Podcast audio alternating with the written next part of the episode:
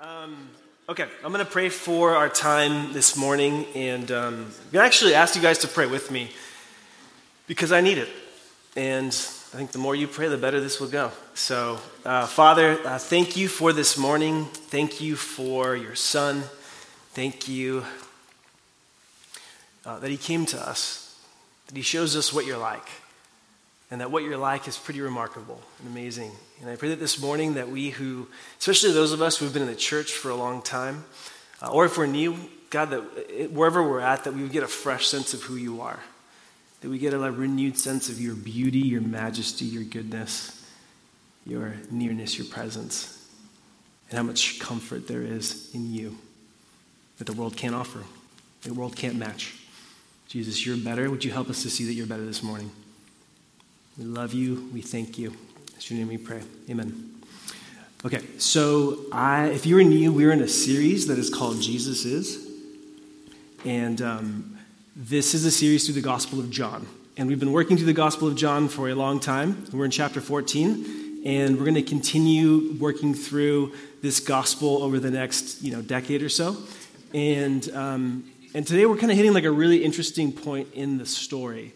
Jesus the, the disciples have actually just been told some pretty terrible news. They got hit with a lot. It's like one of you guys is a betrayer, one of you guys is gonna one of you guys is gonna is a deceiver and a betrayer, and the other one of you is actually going to he's gonna deny me. And by the way, I'm leaving. Boom, boom, boom. So this is a tender moment in the life of the young church. And so, as I was thinking about this morning to set, set this up, I want to tell you guys about a movie that I saw recently. I love movies and airplanes. You're, you're going to hear a lot of references to those uh, if I'm up here preaching.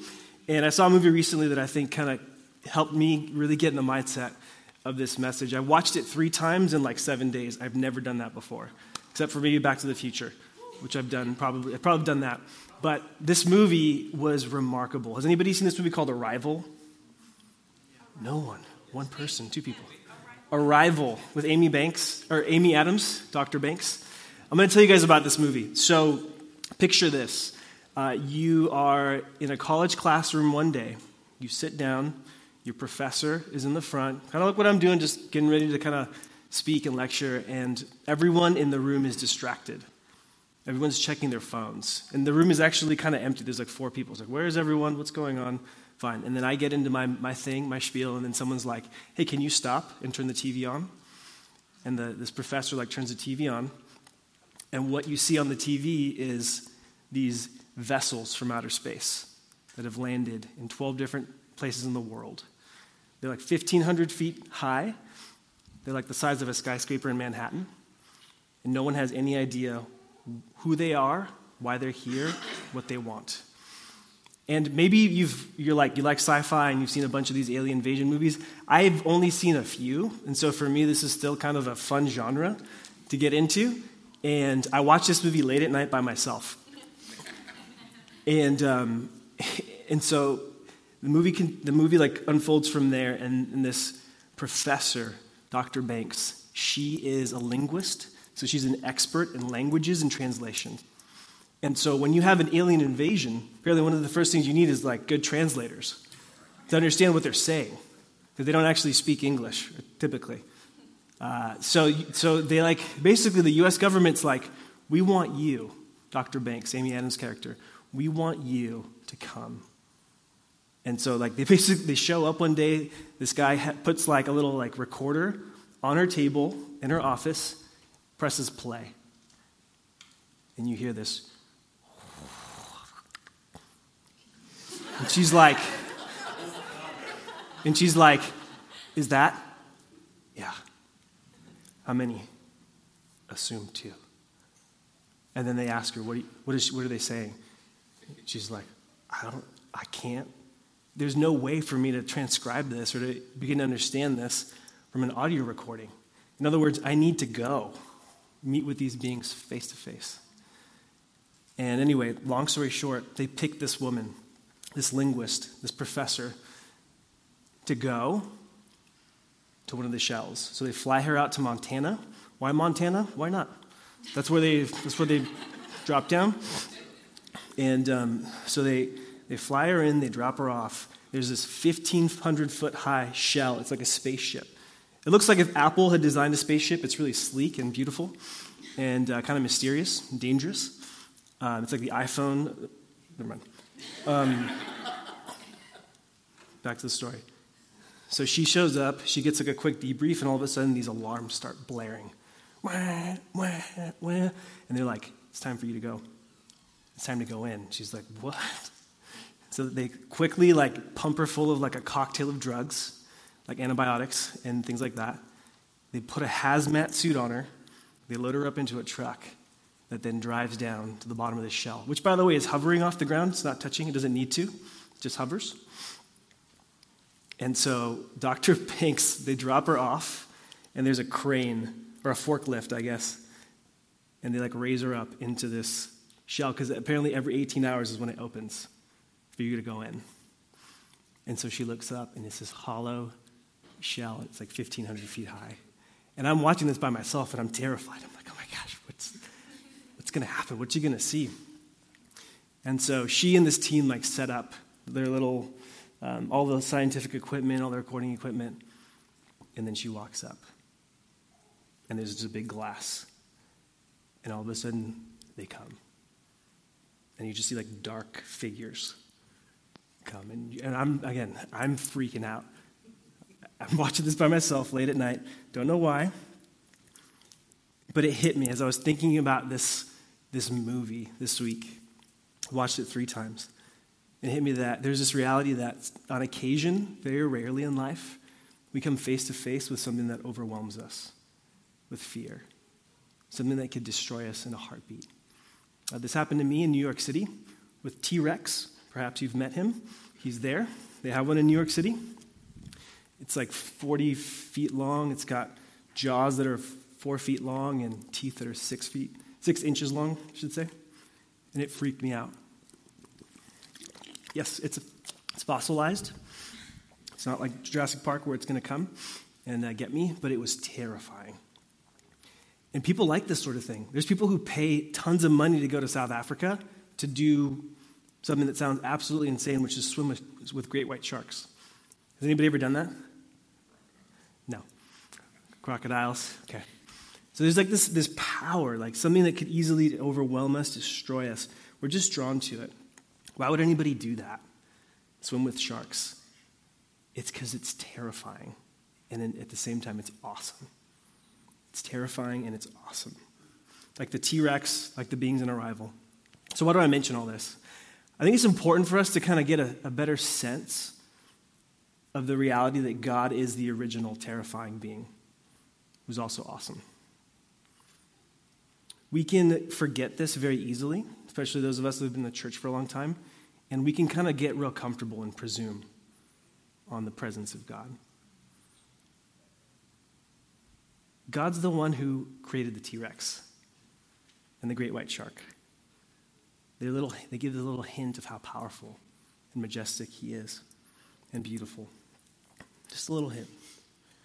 And I think we can get very comfortable kind of in churchianity, and we forget this stuff. I think we forget that in the Old Testament, Israel was called up to the mountain to be with God, and what did they say? No way. Moses, you go on up there, or else we'll die. That's the sense that they had of God. So I think this morning, this is all a long setup just to say, I think we're in for a bit of a reset this morning about God, how we think about Him. This week I've been singing this song constantly. It has this lyric that says, Wake me up from my sleep. I feel like I've been asleep. And I think God wants to wake me up, and I think He wants to wake us up by giving us a more accurate picture of who He is, and by extension, who we are. So we're going to do that. We're going to turn over to John 14, 1 to 14. If you have your Bible, John 14, 1 to 14. If you don't, we should have the slides up. And the disciples are facing hard times, and Jesus is preparing them to face them. John 14, verse 1. Here we go. Don't let your heart be troubled. Believe in God. This is Jesus speaking. Believe in God. Believe also in me. This, this week, as I was really chewing on this idea of God, we can read over that pretty quickly, huh? God, believe in God, cool. Who is He? Who is He? I was on, I was online. I was reading the news, something I shouldn't have been doing, but I did it. And I found this article that was actually scientific, fact based, and I really enjoyed it. It was about the apparently recently scientists have discovered the biggest explosion in the universe. And here's what, here's what the article said. In some ways, this blast, as an explosion, is similar to how the eruption of Mount St. Helens in 1980 ripped off the top of the mountain. Have you guys ever seen the video of Mount St. Helens erupting? Or if you've ever flown up to Seattle, maybe you've seen what's left of it. Like a, it looks different. The top of it blew off. And so this researcher is saying that that eruption in space, God's universe, his cosmos, that eruption in space was like Mount St. Helens, only that it's as if the, if the crater were 15, you can fit 15 Milky Way galaxies in a row in the crater. And just like where the, where the eruption punched into the cluster's hot gas, whatever that means. Big explosion. How does one comprehend the size of the universe? I think this is interesting because, like 15 Milky Way galaxies, what does that even mean? So imagine if the distance from our Earth to the sun was represented by this. This is 93 million miles. Okay, it takes eight minutes if you're going at the speed of light to cover this distance. Does that make sense? It's a long ways. So, to try to get you, you to think through how big God's universe really is. If you were to have this be the distance between us and our sun, how many of these would you need to get us to the distance between us and the nearest star? You would need 71 feet of paper stacked up. So it'd go probably to the end of this room. That's how far that is. Again, 93 million miles, 71 feet of that. That's 4.3 light years. The diameter of the Milky Way galaxy is 100,000 light years. Do you know how big the stack of paper would be? It would get you from here to Phoenix. One Milky Way galaxy. There's only one, but then take that and multiply it by 15. You know where that, the paper would get you then? Iceland, roughly. A stack of paper. And that's the eruption that's not the whole universe. That's the eruption that they just discovered. That's how big our world is. If you wanted to get to the edge of the universe, you would need a stack of paper 31 million miles high. So a third of the way to the sun. At a certain point, you're just like, what does this even mean? What's my point? God is a being of unspeakable power who could destroy us in an instant. Forget the T Rex or the great white. They've got nothing on Yahweh. So, how does the God who created all things and sustains the universe use his power? What does he want? What is he about? What should we feel about him? How does he speak to those who are going through a hard time, who are anxious about the future, which I think would, would be like many of us in the room? Let's keep reading to find out. We'll read the rest of the passage and then we'll, we'll dive in. Verse 2 In my Father's house, in God's house, are many rooms. If it were not so, would I have told you that I am going to prepare a place for you? If I go away and prepare a place for you, I will come again and take you to myself, so that where you am, where that so where I am, you may be also. You know the way to where I'm going. Verse 5 Lord, Thomas said, we don't know where you're going. How can we know the way? Verse 6 Jesus told him, I am the way, the truth, and the life. No one comes to the Father, to God, except through me. If you know me, you will also know my Father. From now on, you do know him and have seen him. Verse 8 Lord, said Philip, show us the Father, and that's enough for us. Verse 9 Jesus said to him, Have I been among you all this time and you do not know me, Philip? The one who has seen me has seen the Father. How can you say, Show us the Father? Don't you believe that I am in the Father and the Father is in me? The words I speak to you, I do not speak on my own. The Father who lives in me does his works. Believe me that I am in the Father and the Father is in me. Otherwise, believe because of the works themselves. Verse 12 Truly I tell you, the one who believes in me will also do the works that I do, and he will do even greater works than these because I am going to the Father. Whatever you ask in my name, I will do it so that the Father may be glorified in the Son. If you ask me anything in my name, I will do it. The all powerful, all knowing God has come near to us in Christ, not to destroy us, but to save us and welcome, welcome us into his family. Is there anything that's more comforting than that? It's understanding that he has come near. Better than Netflix, better than wine and beer, better than baseball, better than shopping, or whatever your thing is. All of those are gifts not bad things. They're good things, but they point us to the giver, the true giver of comfort. So I want to, I want to camp out, and I have three points for this morning. If you're taking notes, you're following along, I might have them on the screen. What brings us true comfort? Number one, the presence of Jesus. Number two, a place in his family. Number three, potential for fruitful ministry. The presence of Jesus, place in his family, and the potential for fruitful ministry. Here we go. Number one, presence of Jesus. Verse 3 says this If I go away and prepare a place for you, I will come again and take you to myself, so that where I am, you may be also. Where I am, you may be also. I've been thinking about this verse a lot this week.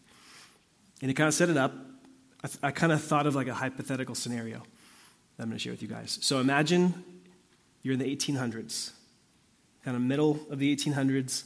You live in the Midwest, and you are, you know someone who is going to go west. Someone's going to take that journey west. And that person has three children, and he is explaining to those kids what is about to happen.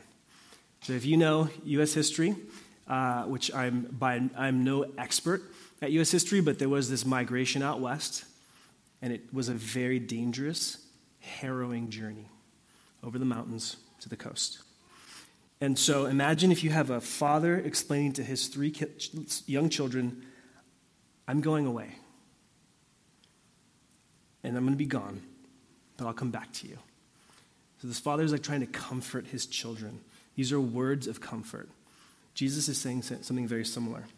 Now, imagine if the pioneer returns and he tells a tale of adventure and danger and heroism and courage. It's the kind of thing that books would be written about later. The kids hear these stories and they are awed. They are just in awe of their father. Now, again, this is the 1800s, so think like Hallmark single, you know, a, a, school, everybody meets in one, one building, all the kids, all the ages, like that kind of life, that kind of community. Very small community, everybody knows. So imagine one of the kids, the, one of the father's kids, is like really into telling the story of his dad. He like loves telling his dad's stories. And he cares deeply about the story being told right. He's like a deep sense of awe. And there's another child who's just happy that he's back. He's like, I just want to be with you all the time. Don't leave. And then you've got another kid who just doesn't, they're just over the attention. And they're just like, okay, can we just be at peace? Can we just go, go to school, come home, and chill? So, the first child who is passionate about telling the story and teaching others. Something interesting happens. Over the course of time, as this child is telling the story of the father's adventures, something begins to shift. That desire to tell the story is kind of co opted by a desire to stand out and impress because he realizes as I tell this story, other people think of me differently. They view me differently. They view me as impressive. It gives me influence with other people and achievement in their eyes. So a subtle shift happens in the relationship between the father and the son. And this child becomes more concerned with how he looks as he tells the story than about how others are impacted and drawn into the father's story. So that's one child. The second child, who just wants to be with dad all the time, starts off as an earnest desire to spend time with dad, but then something changes. Those deep emotions that were kind of carrying that child early on begin to wane a little bit. No longer as excited to be with dad. At a heart level, kind of starts to wander and drift elsewhere. And then the, the third child who just wants to fit in and not draw attention. This child is excited about the father's return and adventures, but this child is afraid. They don't want to say the wrong thing, they don't want to stand out, they don't want to mess up. So they avoid talking about the father's story. Might even downplay it when it comes up. Over time, the repeated downplaying and avoiding takes a toll. And their, their heart starts to grow cold. They're no longer as excited about the father. Maybe they feel a level of guilt, but they just don't know how to change. Why do I tell this story about these three kids and their dad? I think these three kids present three alternatives to finding comfort in the presence of Jesus that we are drawn to. The first one is kind of intellectualism.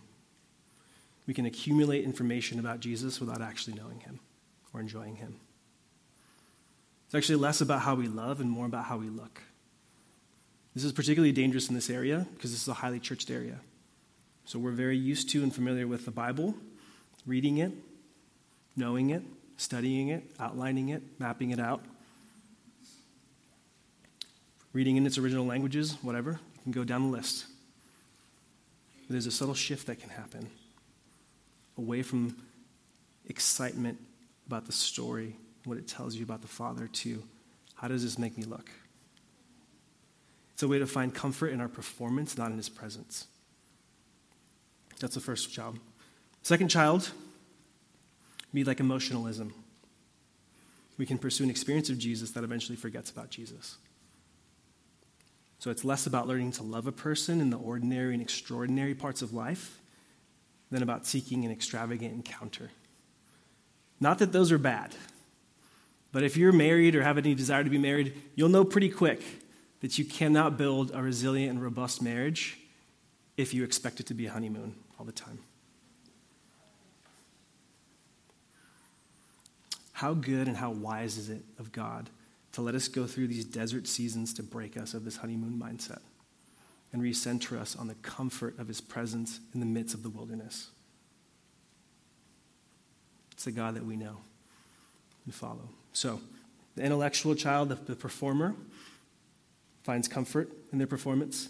This one in an experience, and then this other child has more room in their heart for the worries and cares of the world than for the Father. This child can allow what others think, say, or do to control them.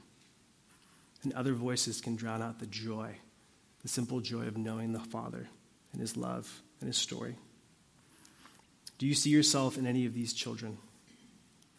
At different times in my life, I've been all of each of these at different moments. So if this resonates with you, you're not alone. The problem is that they've missed the comfort of being with Him and are looking to something else. Are you guys with me? Is making sense? Okay. There's good news, though. The Father's still in the story. He's patient with His children, He loves them. His journey, okay, think about the dad going to the, out west. What's that journey about? He's going out coming back for the kids to take them to a new life in a new land. And that's the heart that we see in Jesus here. I want I'm going to leave and I'm going to come back to you. I'm going to take you where I'm going. So if you find yourself steeped in intellectualism without intimacy today, you're finding comfort in your performance, or maybe you're here and you're just disheartened that the honeymoon is over. Or if you're here and you're afraid of being your true self, cheer up. Jesus knows. He knows. And you can return to Him. You can actually pursue a life of intimacy in His presence that embraces knowing Him, suffering for Him, being with Him. You can tell Him. Something that struck me this week is about how easily I make everything about me. I don't know if anybody's had a revelation like that re- recently, but it's like, actually, I'm pretty self focused. I see one hand. Thank you. I see that hand. I've, I've made this about me. You can actually ask for forgiveness. Did you guys know that? It's okay. Totally fine. You can bring him your fears today if you're a feel, fearful person, very tender about what, what other people think about me. You can actually be honest about that. You can bring him your fears today.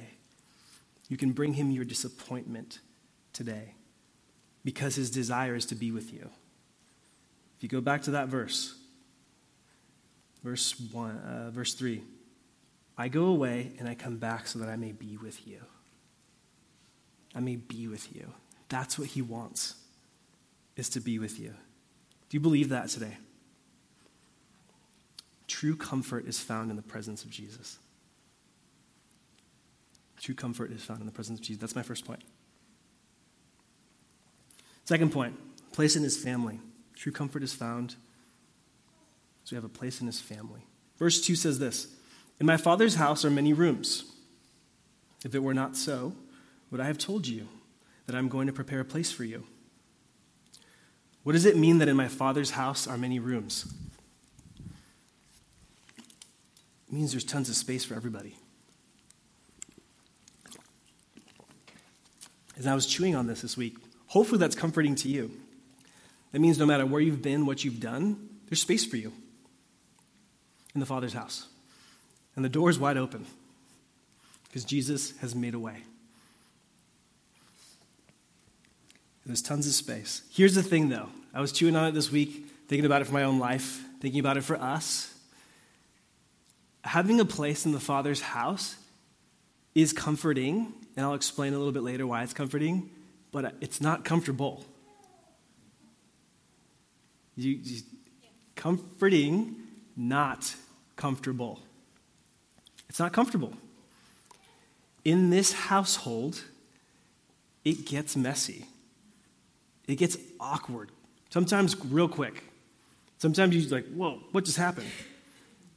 It's like hard to wrap your mind around all the things that are happening in this room. By the way, this, this room, I don't mean this. This is an event. This is great. This is a Sunday gathering of God's people. I'm talking about the family of God.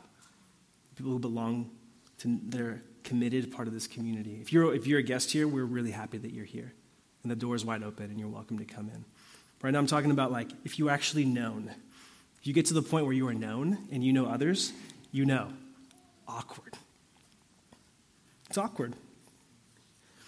But the point isn't to avoid awkwardness as much as we'd like that. The point isn't to just feel at ease all the time. The point isn't to stand out, to, to, to be comfortable in your performance here. The point is, this is a comforting community. Jesus has given you a place. If you believe in him, you have a place in his, in his family. And it's comforting. Why? Because there's people who know exactly what you're going through, who are also seeking to follow Jesus and who can help you. There's people that you can actually confess to. There's people that you can unpack with what you're going through. There's people that you can actually that can actually share the burden that you carry. There are people in this in in this church, and by the way, this isn't just us. This is the church, the family of God worldwide. There's local expressions of the body of Christ. This is one of those local expressions. But I'm talking about the church, the household of God. It's a place of comfort, but it's not comfortable.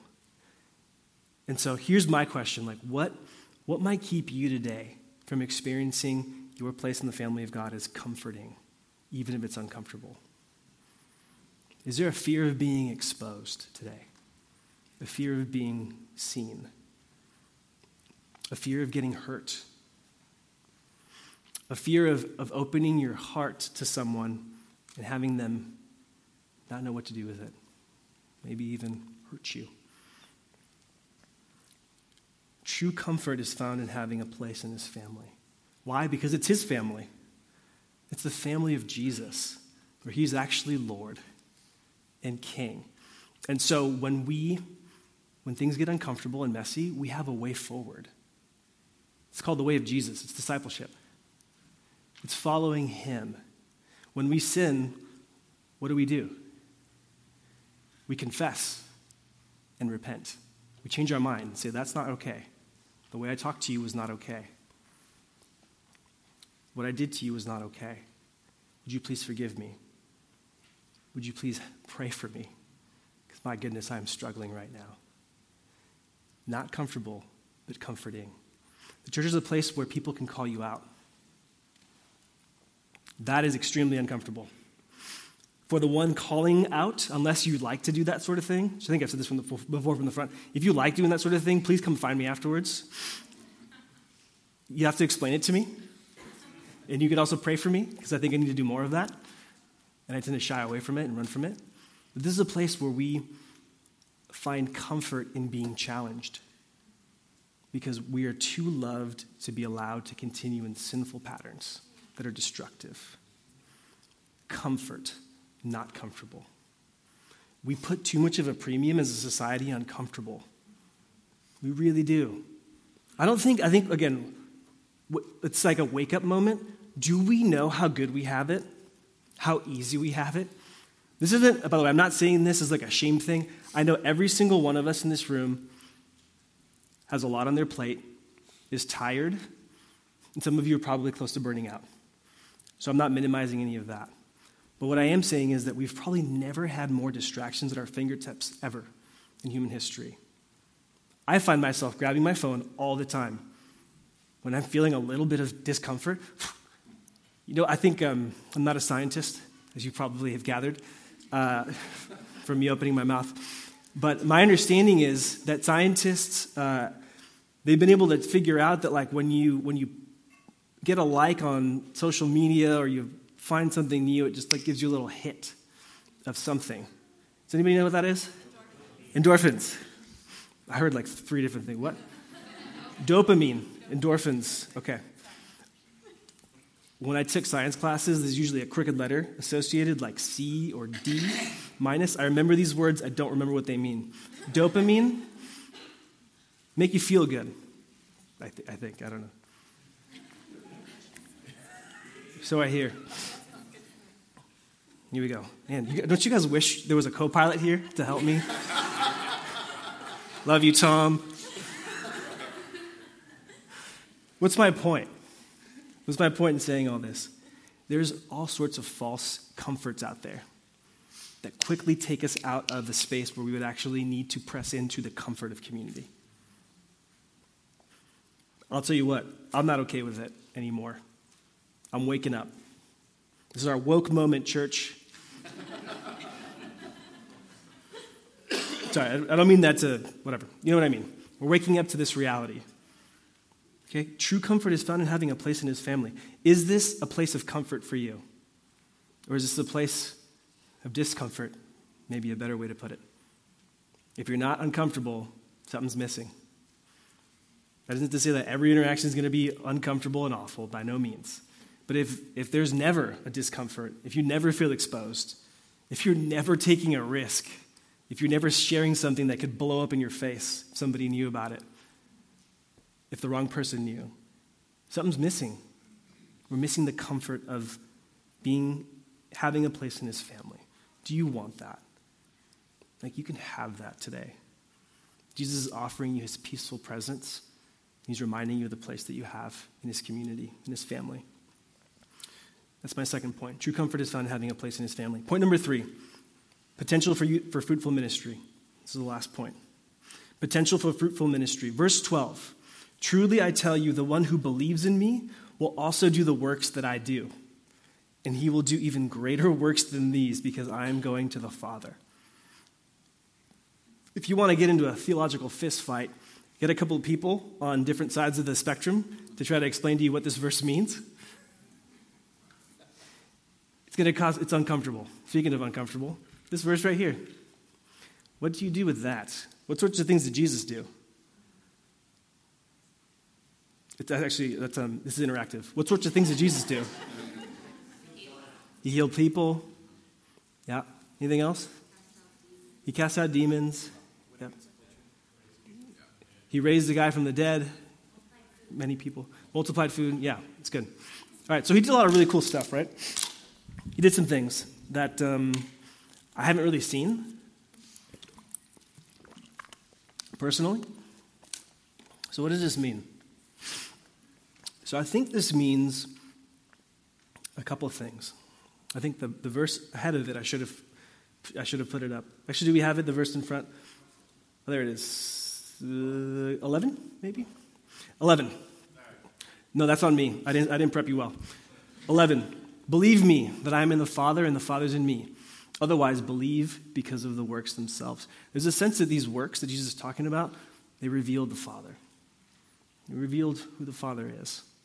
And so I think the kind of works that Jesus is talking about are works that reveal what God is like. There's love that shows the world this is what God is like. Could it include miracles? Sure. I don't believe that those have ceased. I don't think Scripture teaches us that. If you want to talk about that, come find me afterwards. We'll chat. I know not everybody believes that. And you don't need to believe that today, by the way, to be part of this community. I'm just letting you know where I'm at. Do you see what's happening here? Jesus is saying, The one who believes in me will also do the works that I do. As I was chewing on this verse, it hit me. Jesus is restoring something to us that we lost long ago. In the garden, God created man to do what? To rule and reign with him, to be fruitful and multiply and fill the earth. And there's a real sense in which we lost this when Adam sinned and fell against God. He abdicated like a king abdicating his throne. Adam abdicated. Here's the good news, though who is Jesus? He's the new Adam. He's the last Adam. He's the one who didn't sin in the garden. When he was in the garden being tempted, what did Jesus say? Not my will, but yours. Not what Adam said. Certainly not. He never abdicated. And now, this Jesus is the new Adam at the right hand of the Father, making us all new. What does that mean practically? He brings us back into the family business. We get to rule and reign again with him.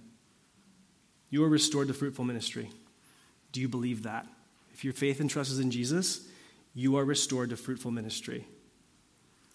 I think a fair question is what keeps us from actually believing this? What actually makes it hard to engage in fruitful ministry? I think there's a reality that sometimes we're just, we just don't know. What does that even mean?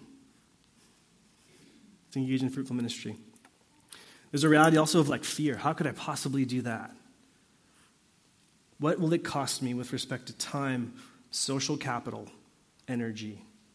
Does it have to look like having a mic in your hand in front of people? This apparently is one of like the, the besides the fear of death, this is like the most terrifying thing that people do on a regular basis.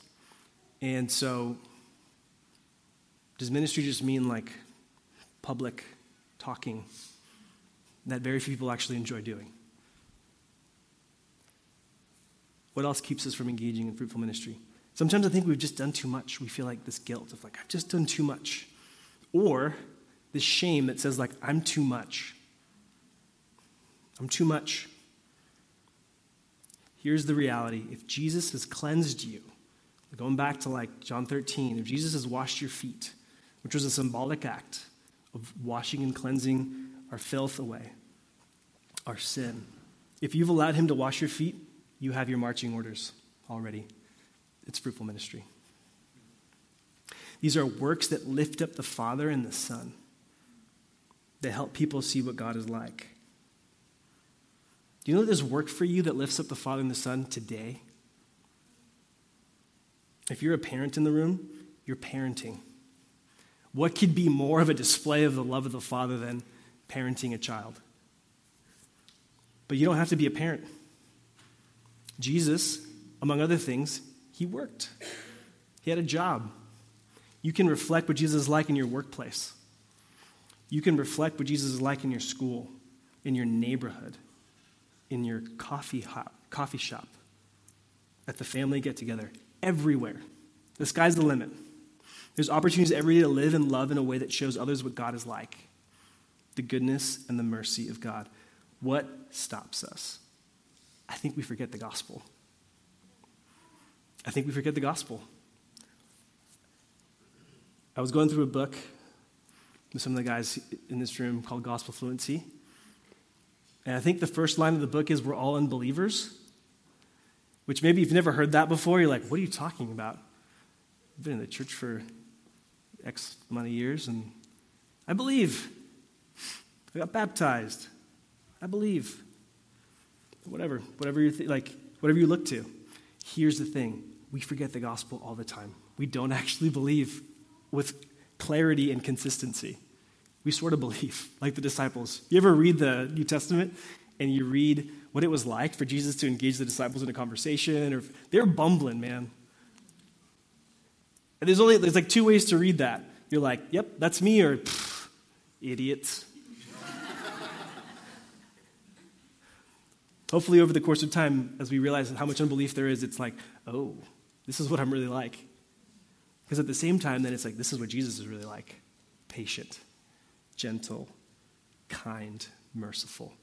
We forget the gospel, and that impacts our ability, our willingness, our desire to jump into fruitful ministry. We forget that because of Jesus, all of life is sacred. He's renewing and restoring everything. So, uh, quote unquote, secular job is not less important than, a, than this. It's not. We forget, give you some personal examples. We forget that responding to our children with love and patience is an embodiment of the way that we believe God has treated us. We forget how patient and kind God is to his kids. And so we lose it with them. Guilty. Here's one. We forget Again, we're talking about fruitful ministry, love that shows what the, what the Father's like. We forget that patiently bearing with the sins and flaws and awkwardness of others is a way to reflect how God has dealt with us. How has He treated our flaws and sin and awkwardness? With tons of kindness and patience and mercy. And when we don't show that to each other, we're showing, I don't actually believe this gospel. And there's more. We forget that Jesus qualifies us for ministry and we don't qualify ourselves. We forget that ministry is not a performance, it's going to work with our dad. And there's more.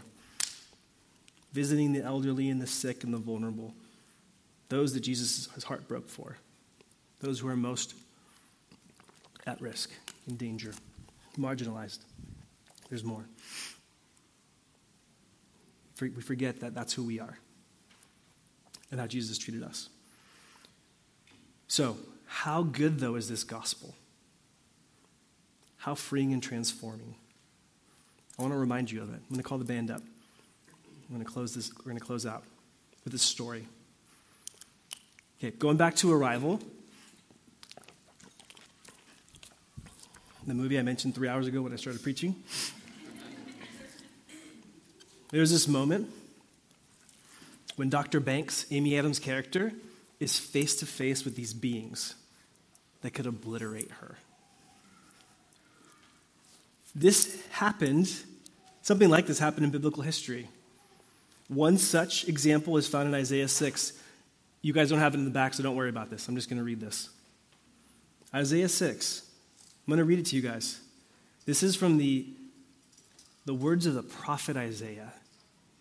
Not just any old guy, not just any random person, the prophet Isaiah, who was a pillar. Verse 1 In the year that King Uzziah died, I saw the Lord, Yahweh, seated on a high and lofty throne, and the helm of his robe filled the temple. Seraphim were standing above him. They each had six wings. With two they covered their faces, with two they covered their feet, and with two they flew and one called to another, Holy, holy, holy is the Lord of armies. His glory fills the whole earth. The foundations of the doorways shook at the sound of their voices, and the temple was filled with smoke. Then I said, Isaiah, this man of righteousness, this pillar of Israel, This man who was as zealous as anybody. What does he say? Woe is me. I am ruined because I am a man of unclean lips and live among a people of unclean lips, because my eyes have seen the King, the Lord of armies. So basically, what he's saying is, I'm going to die. All of the curses of the covenant that I'm telling Israel about for disobedience, they're all falling on me right now because I'm exposed before the one and only holy God. So, what happens? Verse 6 One of the seraphim flew to me, and in his hand was a glowing coal that he had taken from the altar with tongues. So, from the altar of God, the seraphim flies over. What does he do? He touches Isaiah's mouth with it and says, Now that this has touched your lips, your iniquity is removed and your sin is atoned for. God Himself removed is Isaiah's sin. The Lord took Isaiah's crookedness and made it straight. He took his failure to love God and people and washed it away. It's sort of a mystery how that works until later in the story. Until Jesus comes. Jesus is God with us, the God who's come, not to destroy and obliterate us, but to, in a sense, come, bring God's presence, and cleanse us. Was what you would expect with this idea of God's holiness is that as if, something sinful or impure came into the presence of God, that would be obliterated, that person or whatever. But the truth is, Jesus comes and touches those who are un- unclean and impure. He cleanses those who are filthy. And he does it by being crushed in our place so we wouldn't be crushed by our sin on the cross. That's the way. That's where Jesus is going in this passage. Now, verse 8, Isaiah 6 says this. This is what happens immediately after he's cleansed. Get this. I heard a voice saying, the voice of the Lord asking, Who will I send? Who will go for us? Isaiah, who had just previously said, What? Woe is me. I might as well be dead because I can't be here. I don't belong. Isaiah says this Here I am, send me. And what's the divine response? Go. God washed Isaiah and released him to fruitful ministry. All the fear gone because he was cleansed. What does Jesus want? He wants to give us a gift and partner with us. If you end up watching that movie Arrival, check it out. In the end of the movie, guess what? Those aliens, they're not dangerous. They actually came to give a gift and partner with us. Did I just give away the movie? Yeah. You're welcome. It's really good. And it's much the same for us today. So I want to encourage you, invite you to stand up. And I want to ask you, what is God highlighting to you today from this morning's message? As I was praying on it this morning, I really do believe that God is basically saying to some of you, come and be clean. Come and be cleansed. Uh, this week, I sinned. I was sinfully angry. And I spent time in Psalm 51. And with the help of a really helpful sermon by Tim Keller on it, I realized that I needed to be cleansed from my sin and recover the joy of my salvation. I was not believing the gospel and I sinned. I took God's grace for granted and didn't extend it. And so I apologized, I repented, and this week has been really good. I feel like I've experienced a level of renewal. But it started with cleansing. It started with cleansing. If you need to be cleansed, get in line. You're not alone. It's okay. But I want to also add it's not okay to stay there. Come let Jesus wash you. You have to submit to his cleansing. For others of us, I think God wants us to embrace the comfort of the community, not that it's comfortable, but that it's a comfort to have a place in God's household. So after, after I sinned, um, I felt the comfort of the community this week, even though it wasn't comfortable. I called Mike, who's in my gospel community, and I confessed my sin. I can't tell you how good it is to know that I have family that has my back, that's safe and that can point me to Jesus when I stumble and fall because I've taken my eyes off, off of Him. Not comfortable. If you pick up the phone to call and tell someone, about your sin, that's pretty uncomfortable. But it was comforting and sweet because I have a brother who points me back to him. The fact that I am cleansed, God's not done with me. There are other people in this room. Maybe you need to be cleansed. Maybe you need to embrace the uncomfortable aspect of the comforting community. Others of us, I think God wants us to take a step of faith into some fruitful ministry. Maybe it's signing up for a serve team or grabbing someone from your, from your community and taking them out to coffee to simply listen and encourage. Or maybe it's actually reaching out when somebody comes to mind, when somebody's put on your heart. Tell them, I'm praying for you. Here's how I'm praying for you. Is there anything going on in your life that I can pray for? Some of you, I think, actually need to begin to pray about a potential ministry assignment that God has put on your heart that maybe has gone dormant or it's on the shelf. For me, this week, after being cleansed and finding comfort with God's people, it was a great week of ministry. And I know it wasn't me. So, one of the things that I reminded myself of is this quote that says, um, Oh, stupid heart, you don't think that was you that you accomplished that. It's a gift of grace. So, even the fruit is a gift. And here's the best part of this week for me because I was reading this passage and because I was moved by it, I actually took it seriously and invited Jesus, his presence, into all of my week. And there were moments when I didn't, and I became aware of it. And I realized it was in those moments that I typically sinned. And so it was a moment to go back, repent, apologize, and slow down. I found myself slowing down a lot. I didn't realize like how much I push. I push my kids, I push every, you know, I just push. And I slowed down because Jesus was never in a hurry. So if I want to stay in the presence of Jesus, I can't be rushed. I trusted Jesus with my time. And there's this assurance that He's with me and He's not rushed. So, what is it for you? Do you need cleansing? Do you need to get uncomfortable and find comfort in this community? Or do you need to talk to God potentially about a fruitful ministry that He has planned out for you? I'm going to pray for us, and then we're going to sing. We'll be up a little bit. Father, thank you for this morning. Thank you for this crew of people that are here, gathered in your name. And I pray that the presence of Jesus would be a comfort to us. That even though we should be obliterated, we're safe He died for us so that we can be made new and right and clean. And I pray that that cleansing wouldn't just leave us, oh, I'm good, but it would actually lead us to want to press into the discomfort of community. It's actually a comfort to us. And then from there, God, would you open our eyes to the, the fruitful ministry that you have for us? The ways in which we can love that shows what you're like to other people. And then by this love, the world would know that we're your disciples. And that by our good deeds, the world would look and glorify you, our Father in heaven, just like it did for Jesus. God, we love you. We thank you. And in your name we pray. Amen.